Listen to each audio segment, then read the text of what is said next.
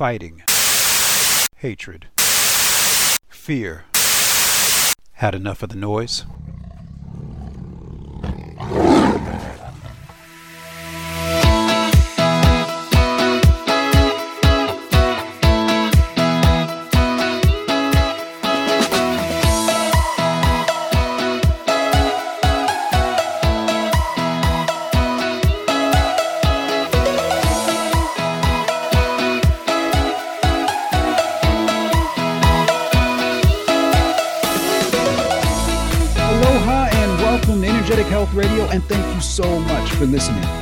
You for sharing evidence you can trust on Energetic Health Radio and the This Week in COVID research articles found on the America Out Loud network.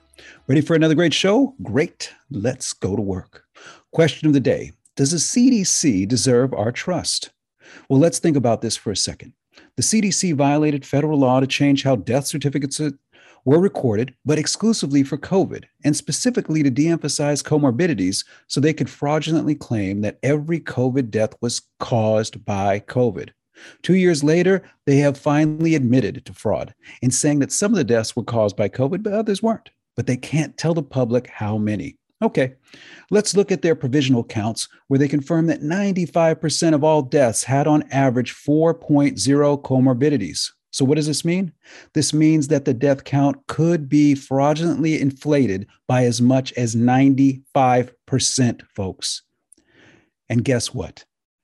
My research team was the first to publish on this uh, topic in our peer reviewed paper titled COVID 19 Data Collection, Comorbidity, and Federal Law, a historical retrospective, published in IPAK in October 2020. That's how long we've known about this. And that's not the only fraud.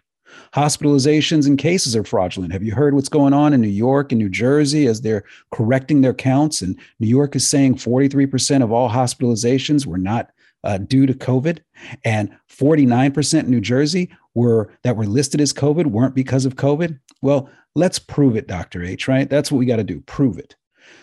In today's show, world renowned PCR experts Dr. Sin Hang Lee and Dr. James Lyons Weiler will show us how the CDC is using PCR to hyperinflate cases with false positives. And we know that the same person can be counted as unique new cases as many times as the CDC wants. And now there's this new way the CDC is defrauding the American people. It comes in the form of laboratory genomic sequencing used to identify variants. As our special guest will prove, the CDC made a decision in early 2020 not to use the most accurate method for genomic sequencing, a method they call the gold standard for genomic sequencing, a method known as Sanger sequencing. Well, the CDC made the decision not to use Sanger sequencing. Why? Because it would have proven that many of the PCR false positives weren't even SARS CoV 2 infections, and that there are thousands of variants circulating, not just one Delta or one Omicron or whatever Greek letter they want to use to name something. There's a lot here, folks, and we've brought you the experts today. So stay tuned as we reveal another layer of CDC fraud right after these messages. Energetic Health Radio is sponsored by the Energetic Health Institute, an amazing school for amazing people just like you. Ready to take control of your health? At EHI, will help you tap into the power you already possess, heal what hurts, as you learn organic, evidence based nutrition, botanical medicine, Eastern energetics, Western science, and so much more. Learn what every doctor should know, learn from people who really care, and love what you'll learn for a lifetime. Go to energetichealthinstitute.org and bring the joy of energetic health into your life. We'll be right back with more Energetic Health Radio right after these messages.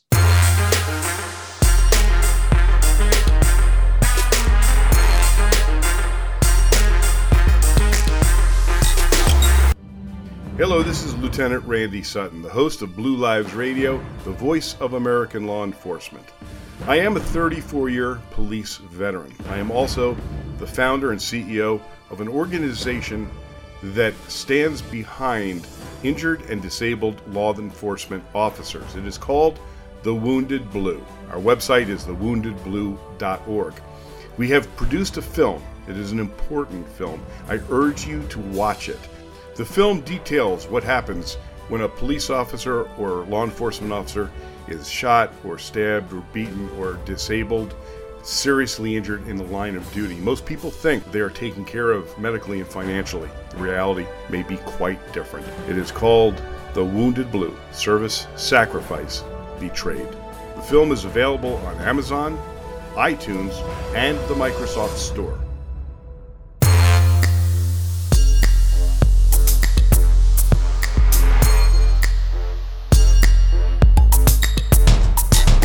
You know, today we have some very, very special guests, world-renowned PCR experts, and more. Let me let me be very clear with that. They're not just experts on PCR. These are two of the most brilliant men when it comes to exposing the fraud that the CDC has been perpetuating, and I, I can't wait to bring you them to you.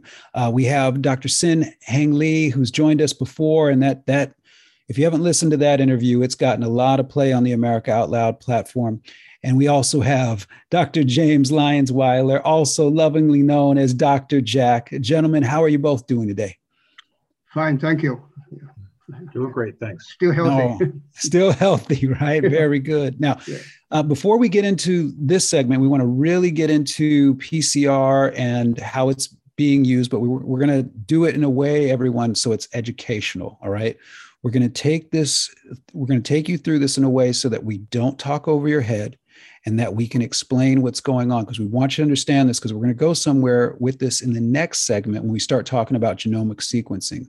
So it's a little dense and we're going to do our best to make it super simple so everybody can understand. Okay. Uh, but before we get into that, Dr. Jack, you had brought something to my attention in our pre production conversation about the peer reviewed paper that we were lucky to have published through uh, IPAK. And you had something you wanted to share with the audience. Yeah, so people aren't familiar with this, Dr. Ely and his team did an extensive deep dive into the provenance of how and what the CDC did when it came to the diagnosis of SARS-CoV-2 and using um, in the case determination and death determination uh, due to COVID-19, and found that they didn't like they didn't jump through the correct regulatory hoops. They ignored the correct regulatory hoops, but they also made what has turned out to be a fatal error for many people uh, by conflating the PCR positive uh, status of a person with the disease. And now, the way that we were talking about it back then, and they're not the only people that recognize this, I certainly did, as did others, was that there's a difference between dying with COVID and dying from COVID. Mhm. And this was April of 2020 when I started talking about it. You guys found the same thing. We put it out to peer review. And, you know, we're going to get into the consequences of that mistake. But I just wanted to go on the record and say over the past week, Dr. Fauci admitted that most of the kids that are in hospital, that are in hospital with COVID, are not hospitalized from COVID. Right.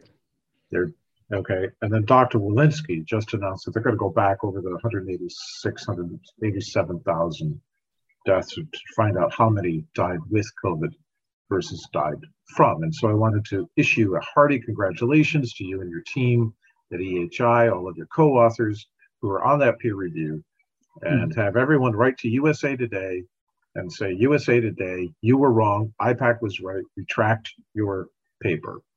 I'm mm-hmm. sorry, retract your fact check.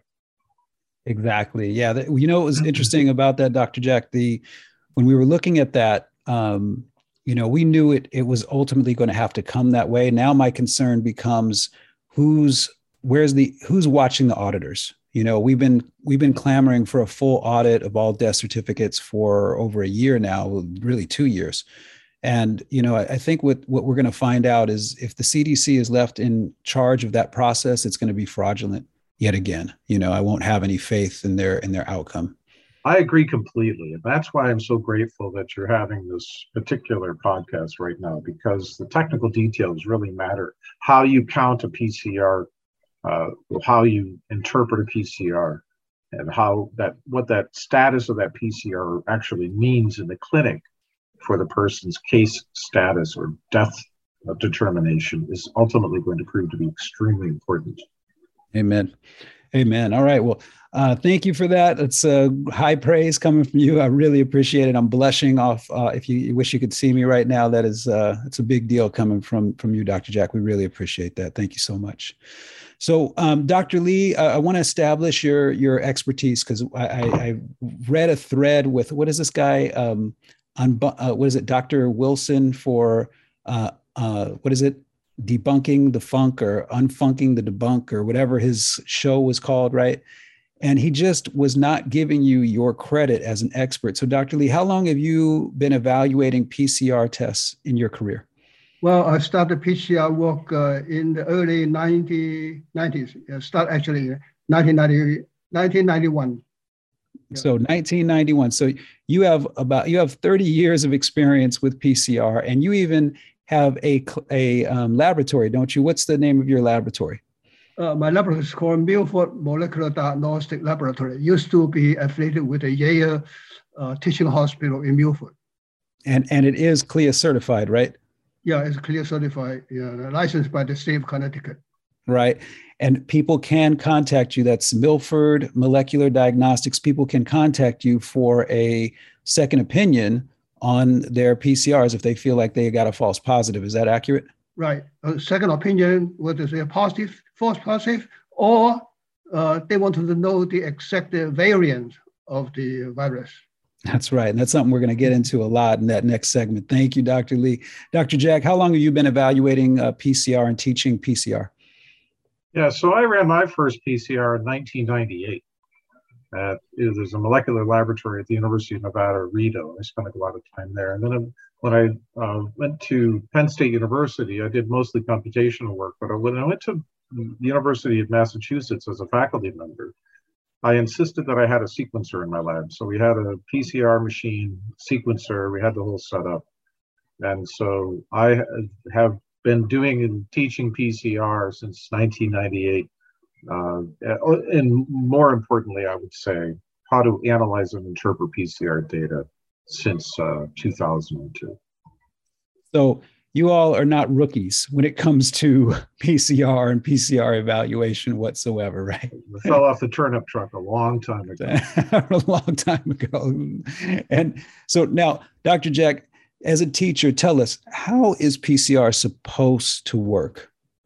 Well, if you're just going to sequence your target, that is, say you wanted to look at some genes and you wanted to see what they looked like in terms of their sequence, you would just do a, a normal PCR, which involves the replication through copying of target sequencing using pairs of what are called primers. Now, the primers are short sequences that match uh, the north end and the south end of the target sequence. So imagine going to a book and there's a sentence in the book that says, you know, the the white dog lays in the backyard, right? And so you would need letters that match the beginning of that sentence and the end of that sentence, and you have those primers, to, a pair of primers. In the presence of polymerase, an enzyme that is thermostable, that is, it doesn't melt away permanently under high under high temperature. Mm-hmm. You actually take a uh, uh, a sample of the DNA or the RNA in this in the case of the, the species of uh, virus, and you'll cycle through certain temperatures. And Kary Mullis, when he first came up with PCR, actually did it in a toaster oven. Wow. So it's actually the temperature that causes the annealing of the DNA, the melting of the DNA, the reannealing of the double-stranded DNA, and the extension and the extension is where you get the copies. So in your sample, you have a bunch of DNTPs. These are the A's and the T's and the C's and the G's you learned about in 10th grade. Mm-hmm. that, that's Dr. Lee's pup, I think. Yeah. The, the, uh, so anyway, through cycling of the temperature, you go from two copies to four copies to eight copies to 16 to 32. It's a doubling reaction. And so you end up with millions of copies of your target sequence which then if you're just going to sequence it on the sequencer, you can determine the actual nucleotide sequence. But in the case of the way that they're using PCR now for COVID, and they've been doing it since the CDC first put out their test, it did something very strange. It was very, really bizarre. because when, when you're when you're doing RT-PCR, uh-huh. RT stands for reverse transcript reverse transcriptase or reverse transcription you have to take the RNA, which is like your sentence written backwards with letters that match. And then you have to transcribe that into DNA because PCR doesn't work on RNA. So you have basically have to make a copy of the complementary sequence of the RNA. And that's fine that they're doing RT-PCR, that's fine. But what they're supposed to do, and what the FDA didn't do, and I wrote to the FDA, I wrote to Dr. Marks at the beginning of this, and I said, you're going to have a serious problem with false positives. They didn't require any negative samples. You have to have a negative sample and do the same exact cycling on that negative sample to get a reference point per person so that you know if that person actually has what you think might be present in the sample. And instead, what they're doing is they're cycling the, the machine 40, 45 times. And so far as we can tell from the values that we've seen, they're making the, the determination that the virus is present when the number of copies reaches a certain number, regardless, almost regardless of the number of cycles it takes to get there.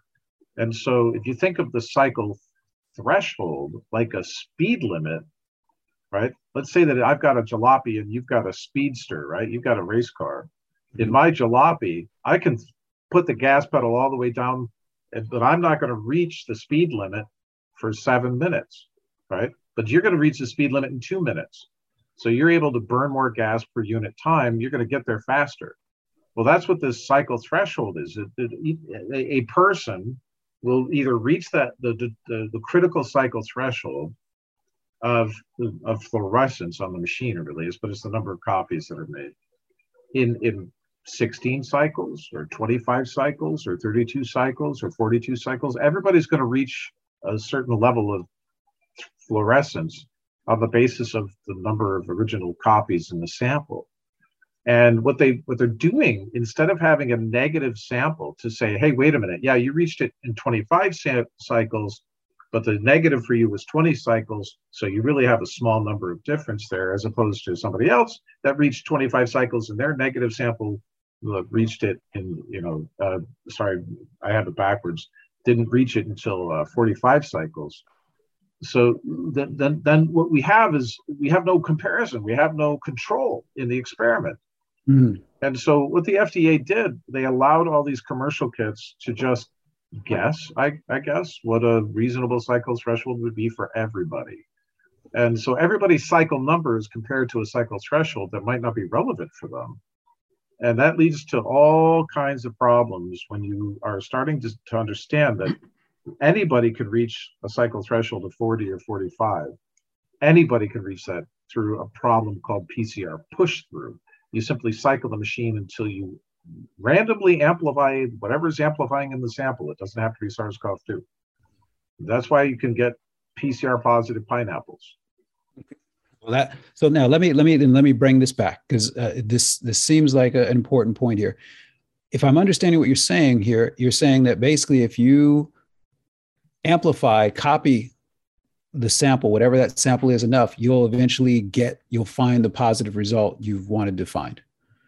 And, yeah. and, and so this sounds like why they arbitrarily set the cycle threshold limit at 40 and why we've heard of other of other labs going even higher we've heard of labs being at 42 because if you if you amplify something enough if you make enough copies of it you'll eventually get to the positive result you wanted now, there's two reasons why they might have done this, right? So one reason is they just wanted to scare everybody and they needed more cases to scare everybody to make the vaccine program go. That's one possibility. Mm-hmm. Another possibility is that when they shipped out their flawed test in uh, March, they had no way back. They couldn't do any contact tracing. COVID had escaped off of the Princess cruise ship. It, it, it was running rampant around the country now. And there was no way for them to do any meaningful contact tracing. So somebody at the CDC simply said, hey, you know what? All we have to do is set the cycle threshold really high. We'll catch all the cases. And then somebody else should have said, yeah, but what about the false positives that are going to happen? You're going to get a ton of false positives. Oh, that's not our problem. We don't have to worry about that. Our job is to catch the cases. And I think that's what happened. I think mm. they panicked and they decided to completely rewrite how we use PCR for molecular diagnostics. Okay. Well, Dr. Lee, tell us a little bit more about that. How is the CDC misusing PCR specifically for COVID? Well, the CDC for this time, for 2020, uh, the CDC introduced this so-called reverse uh, transcriptase qPCR instead of the QC, uh, instead of the classic PCR uh, to amplify the virus genome for sequencing, which they use to control the SARS-CoV in 2003 successfully. Mm-hmm. So that's the problem because the, PC, the CDC owns a patent of the current RT-qPCR diagnostic kit. So they actually use their patented technology to, you, to replace their original established diagnostic protocol for COVID-1 uh, in 2003. That's the problem. See, the so-called PCR, the full name is uh, polymerase chain reaction, yeah, mm-hmm. to duplicate a number of uh, molecules in the human specimen. For example, if you take a sample from the nose of a patient, there are a lot of uh, junk DNA, RNA in the sample, which mm-hmm. you don't want, right? So right. you may only have one or two copies of the SARS-CoV-2 virus DNA or RNA in it. So you want to amplify to make a lot of copies so that the sequencing machine can read. Right. Okay? So in order to make enough copies of it, you, know, you just like uh, put it into a Xerox machine, tell the Xerox machine make copies, you know, for me. Right. So if you tell the Xerox machine to run 30 cycles, 30 copies, so it gives you 30 cycles, 30 copies. But 30 copies of DNA is not enough for DNA sequencing. Right. So you make it as a chain reaction, the so-called chain, polymerase chain reaction, the, like the atomic bomb and the nuclear uh, energy uh, reaction, the chain reaction. It means you using the copy of the copy of the copy to make copies, the new copies.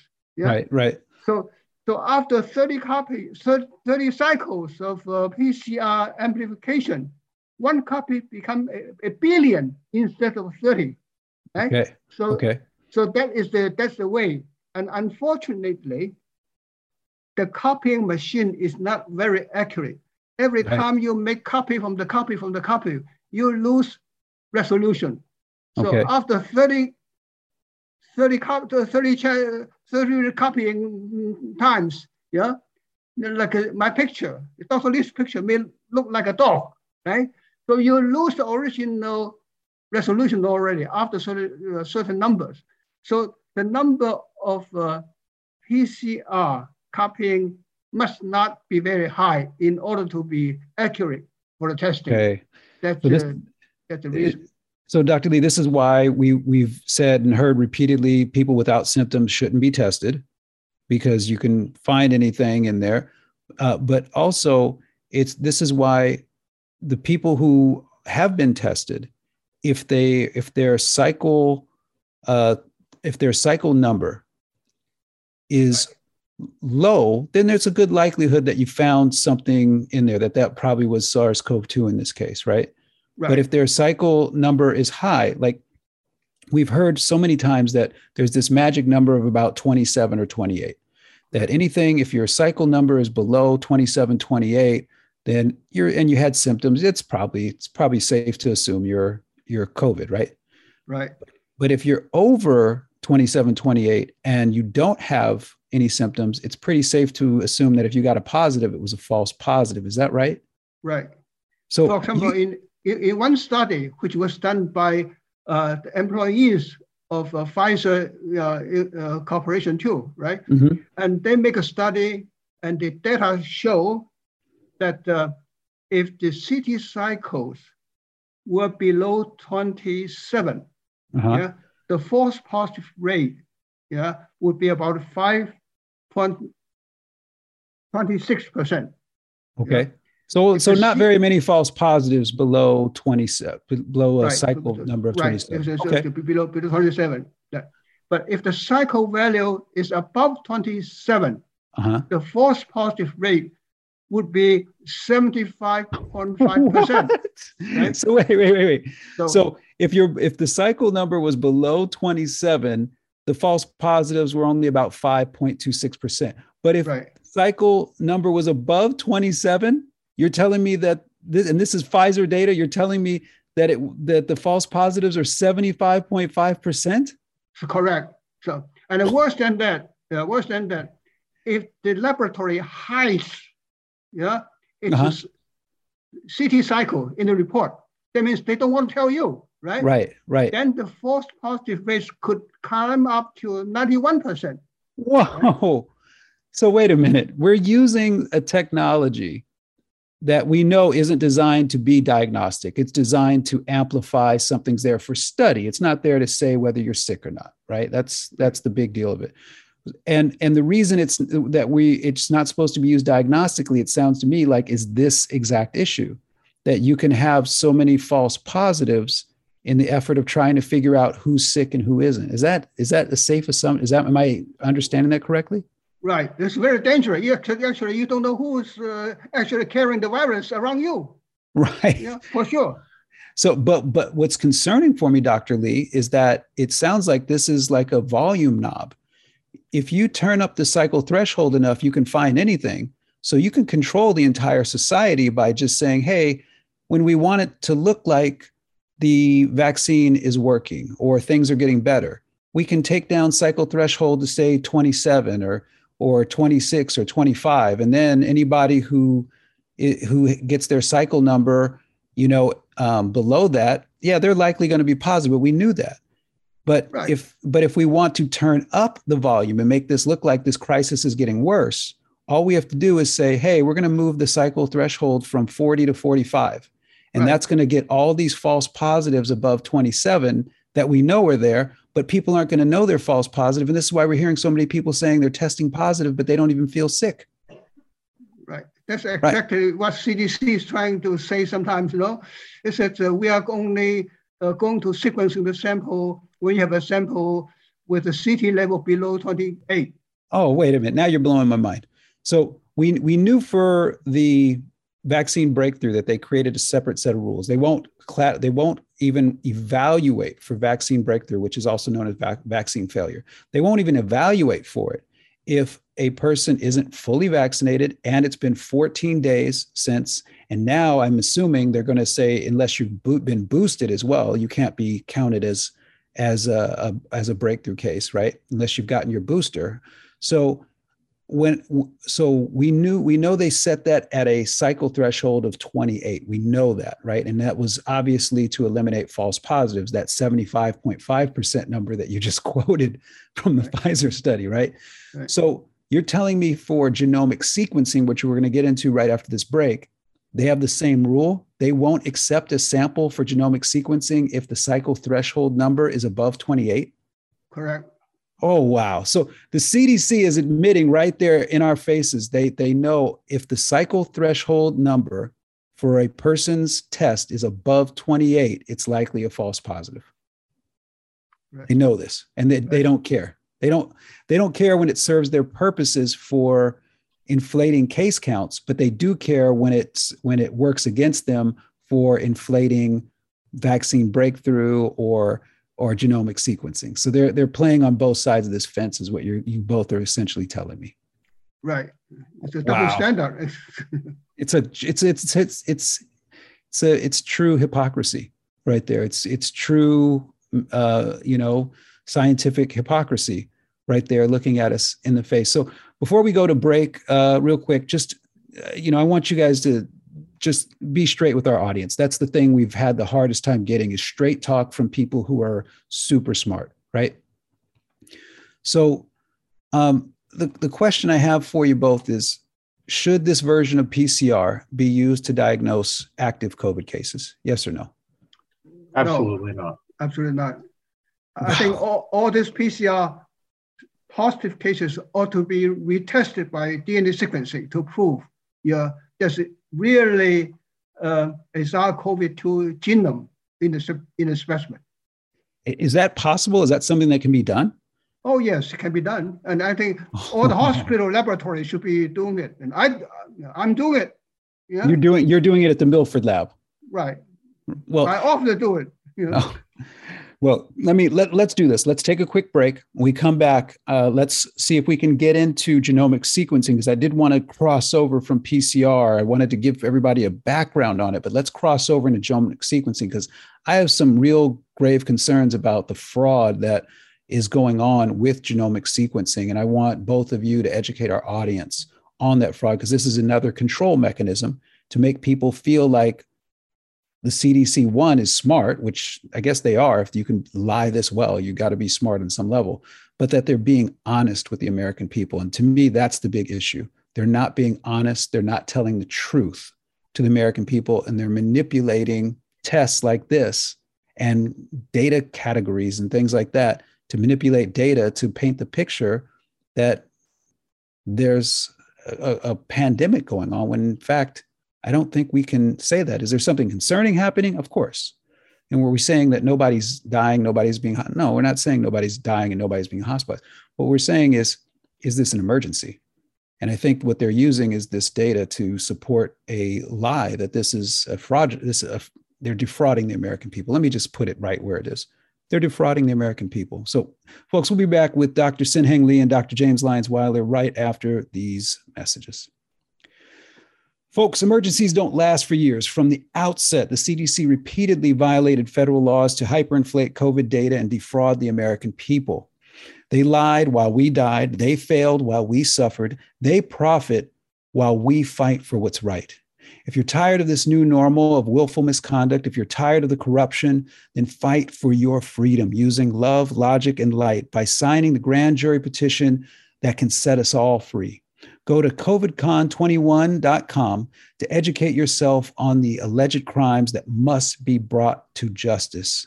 We urge you to join the more than 100,000 Americans and growing demanding transparency, integrity, and accountability in our governance. This isn't a party issue, this is a freedom issue. So, folks, let's do what's right and enjoy the fight. We'll be right back after these messages with more Energetic Health Radio.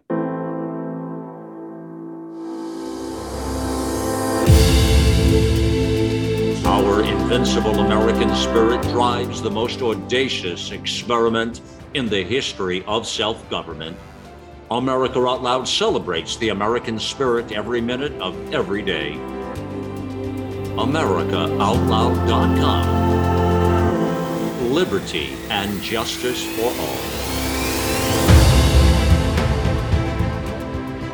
In 2008, the amount of concentrated time people could spend on a task without becoming distracted was 12 seconds. Five years later, it was only 8 seconds, one second less than a goldfish.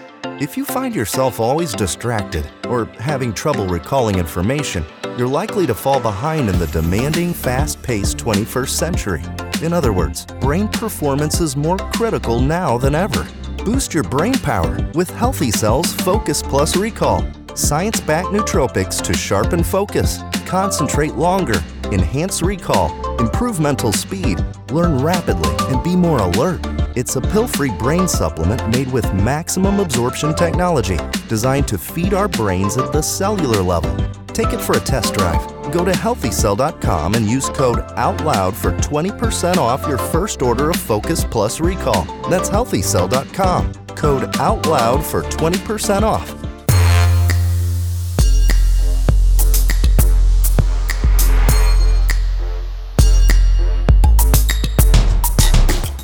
All right, welcome back, everyone. So, once again, I'm here with world renowned PCR and genomic sequencing experts, Dr. Sin Heng Lee and Dr. James Lyons Weiler, who we affectionately refer to as Dr. Jack. These are two men who can expose the tools that the CDC is using to perpetuate the fraud that they are upon the American people. And I know sometimes these, uh, these topics can you can get lost in the weeds real quick so i'm going to do my best to keep bringing it back to an overview once they've shared their wisdom with us um, it's important though that we understand their wisdom and the detail of it so let's make sure we give them our full attention uh, as we go through it because there's a lot we can learn from these two right here. So, Dr. Jack, before we get into the genomic sequencing aspect and, and Omicron, uh, you wanted to say something about uh, PCR false positives. Uh, go for it. Right. So when you're testing millions of people, right, and they're ten, in, intending on testing millions of people, mm-hmm. and you have a 91% false positive risk if you're using high threshold, obviously you're going to have millions of people that are false positives. Mm-hmm. And what that's going to do, our primary concern to date has been hey, it's going to exaggerate and make things look worse than it is. Mm-hmm. But there are some other consequences, and Dr. Lee mentioned one, and I want to emphasize it. Well, you don't know who's sick around you. So, because there are people that are given a false positive, they're mixed in with the people that are given a true positive. but these tests can also have false negatives. Mm-hmm. So there's the problem that it makes makes the, the epidemic worse big, look bigger than it is. There's a problem of, of, of the incorrect death determination, case determination. Mm-hmm. but these tests are so imperfect that the PCR experts, so-called experts, they celebrate when one of the primer pairs fail due to mutation, because then they say, "Oh, look, we have a built-in way to tell the difference between Omicron and Delta." But what mm-hmm. they forget is that the same S gene dropout happened in the UK with the beta variant. So it's not specific to Omicron. So what you're saying is there's no way we can use the PCR to determine which variant it is. Is that accurate? It is. It is absolutely haphazard and arbitrary for them to say that the failure of one of the primers. We have no performance evaluation statistics. We have no studies done on the accuracy of the test. When you say, "Oh, mm-hmm. yes, we have to have two out of three primer sets light up," but if this one's out, then we're going to call it Omicron. And this is a tell this is a huge tell uh, that they're making it up as they go along. They're they're not basing their testing on on solid science, and that's that's where that's just the beginning. The more important risk, if you have false positives, is that people will get a sense of security that they think they have natural immunity. Mm. I had a, I had Delta, I had Beta, I had SARS-CoV-2. I tested positive PCR, and I was fine. And not only will they think that they're safe, their spouses, their siblings, their family members will think COVID is not a big deal mm-hmm. because you test positive and it's a false positive, you barely have a sniffle. Okay. So it gives this false sense of security. And then people walk right into large gatherings, they walk right into COVID. They don't think it's COVID because they thought that they already had it. Right. And it's it's warping and distorting the public's perception of COVID in a very, very dangerous way. And there's a little more I've got to say on this. Imagine if you think that you've had COVID and you think that you're immune, mm-hmm. and then you get COVID again. You're going to call that a reinfection. And well, it's inaccurate. yeah. And that's what they're saying about Omicron. They're saying right. Omicron is reinfecting the, those with natural immunity. Those people don't have natural immunity. They're the false positives, and they are the, the majority. False positives. Ah. They're the ah. false positives, and they're the majority of the cases of COVID because of the false positive problem. And the final thing that I want to point out is that Biden just is is he's going to order these these hundreds of millions of rapid antigen tests, okay? right? And he's going to, going to make excuse me make them free. People need to understand that the first test on the list that FDA has, go to the FDA website and you read the documentation. It's by Abbott tests. That test and other tests can light up positive for COVID. They're COVID rapid antigen tests. They, they use them in the nose, in, in home rapid antigen tests.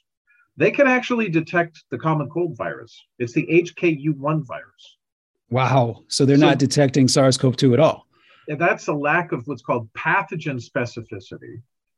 Abbott uh, industries told the FDA this in the submission, and yet the Biden administration is still going to use it as if it's a specific test. So just because the rapid antigen tests wow. light up positive does not mean you have COVID. Be very, very cautious in terms of self evaluating yourself for COVID with these in home tests. The Omicron business is mm-hmm. even worse of a mess because now they're saying, oh, look, Omicron is just like a common cold. Well, tell us the PCR threshold that you're hiding. Right. Tell us the, the data that you're hiding about what that threshold is, and tell us how many of those PCR tests were actually false positive before you then go say, oh, look, you tested positive on Omicron with a false positive, maybe, most likely a false positive Omicron result. Oh, now what? It looks just like a common cold. It's probably para-influenza. The symptoms of Omicron are consistent with para-influenza. Wow. So, you know, what, what you just three things come to mind. What you said. Number one, 100% agree with you. It is criminal that we cannot get our hands on the cycle number for every positive test. You know, we've actually had senators who have sent records requests in to public health departments, state health departments to get this, and they've been denied access, even though we know that that information exists. You want to build trust in the American people again? Give people, instead of a yes or no, false or, or negative test result, give them their cycle threshold uh, number, excuse me, their cycle number so that we can assess. If you're under 27, yeah, then that's, and it says positive, yeah, then you're probably and you had symptoms, yeah, that's probably COVID, right? But if it's over 27, over 28, and you didn't have any symptoms, then guess what? That's probably falls into that 75.5 to 91% you know false positivity right there. Right, right. and this is no and this is no way to do molecular diagnostics. What people should do if they test positive for pcr is have the doctor sample them with a second sample and send it to dr lee for sanger sequencing confirmation. A full actual sequence an actual real deal way of doing this right? Sure. the sanger sequence it's the way not it's supposed to be it's done. not expensive. Right. It takes it takes three days. You can get your result in three days and know if you actually had covid Right. You can go to back to back to work in three days instead of you know instead of the instead of the isolation for five or ten or whatever they're saying. Right. Yeah. The other two things that really stuck with me, what you said, Dr. Jack. Number one, we're hamstringing all of our frontline healthcare workers. We're giving them a test that isn't accurate, doesn't work, and and asking them to figure out what's going on. And then when you couple that with the willful misconduct of withholding evidence-based treatments from them early treatments there's no wonder that they're going to see horror after horror after horror in the hospital. And then what are they going to come out telling people that COVID is really bad? Well, you know what? It's not really bad if you're in a good state of health before you get infected. It's not really bad if your vitamin D levels and vitamin C levels and vitamin A levels are in a healthy state, which we know the vast majority of Americans aren't. It's not something that's severe and going to require hospitalization if you've taken care of yourself and if once infected and you start becoming symptomatic, you aggressively practice the principles of early treatment that Dr. Pierre Kory, Dr. Peter McCullough, Dr. Uh, Zelenko, and others have been so um, excellent in really revealing to the American people that early treatment saves lives. And there's no earlier treatment than immune priming, than giving your immune system the nutrients it needs to do its job. It's this is think you make an excellent point there that the healthcare workers are suffering from selection bias and what they see yep. in terms of the cases of COVID. You're right. Yeah. So let's uh, let's bring on Dr. Lee here. Dr. Lee, let's get into genomic sequencing. All right, we we have about 20 minutes, or excuse me, about 10 minutes or so left.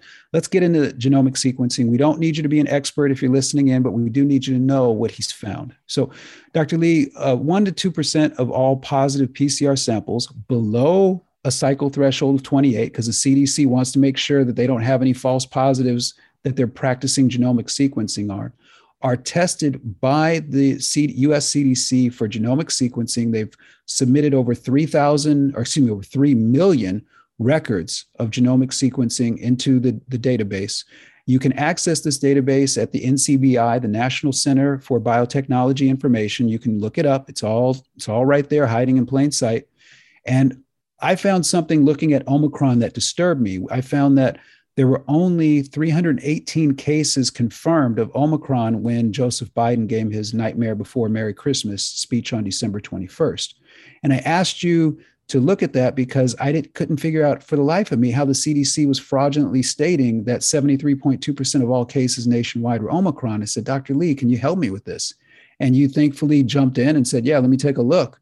What did you find when you looked at the um, at this this genomic sequencing samples uh, at the NCBI? What did you what did you find, Dr. Lee?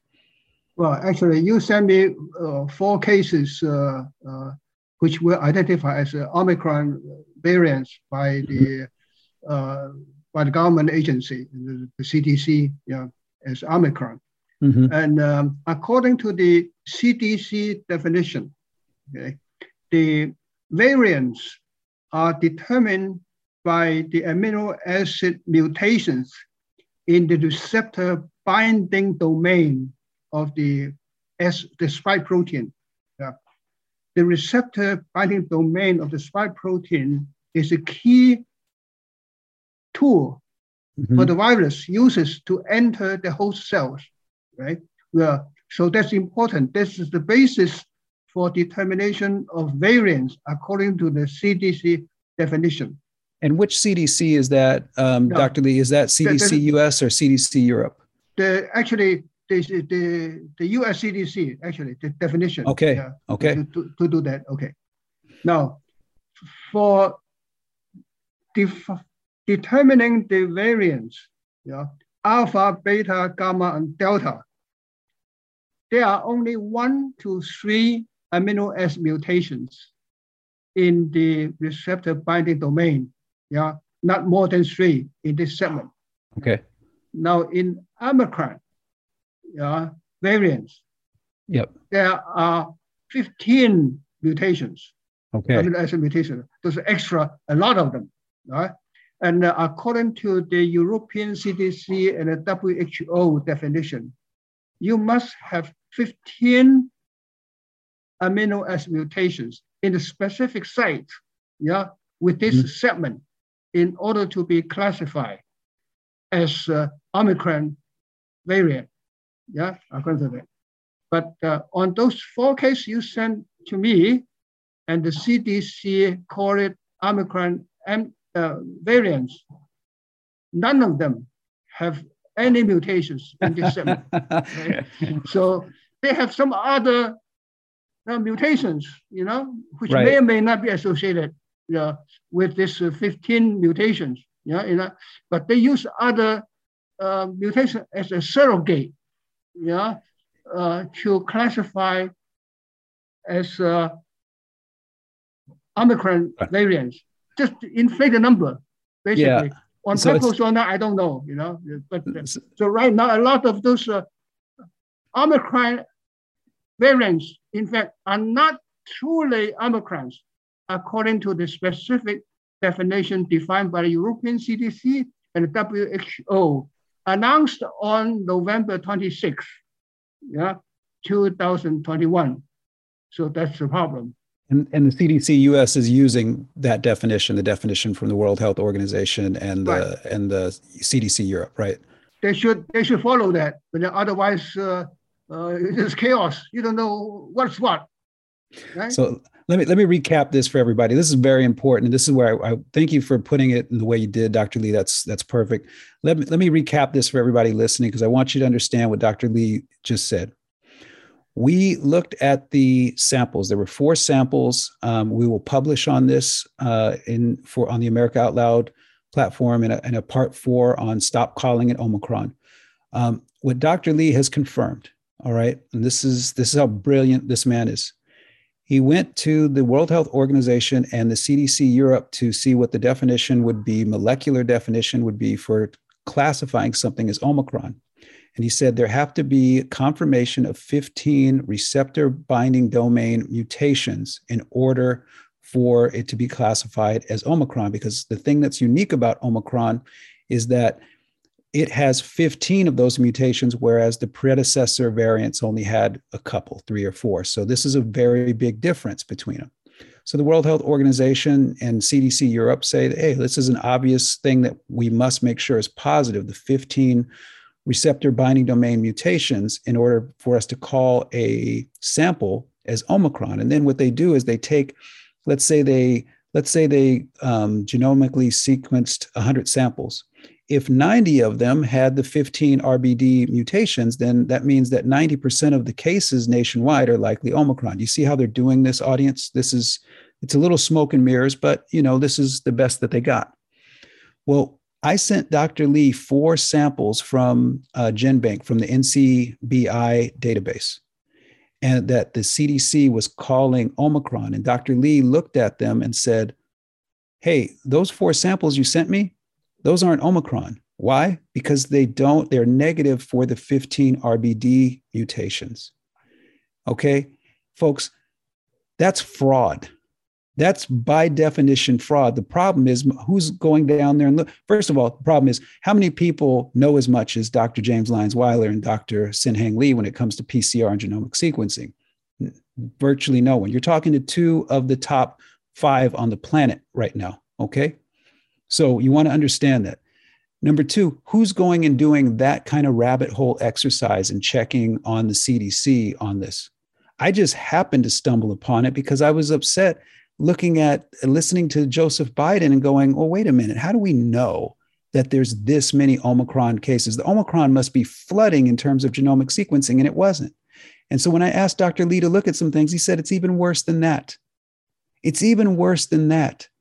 The CDC US is actually categorizing whatever it wants as Omicron. It's not following the rules from the World Health Organization or CDC Europe.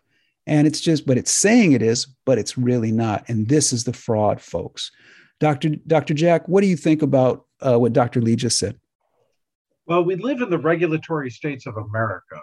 Okay. And in living in the regulatory states of America, we have to put up with the fact that uh, the CDC is, does this passive aggressive thing where on the website it'll list the World Health Organization criteria and they'll say, hey, health organization says Omicron is this. Nowhere on the CDC website do they actually determine, tell the public what they think Omicron is. Right. So that they ultimately can't be held accountable. It's very passive aggressive. And further, we forget about the CDC. What about your doctor? What about the people that are going to attend to you if they think that, that you have COVID? They're going to run mm-hmm. a PCR test.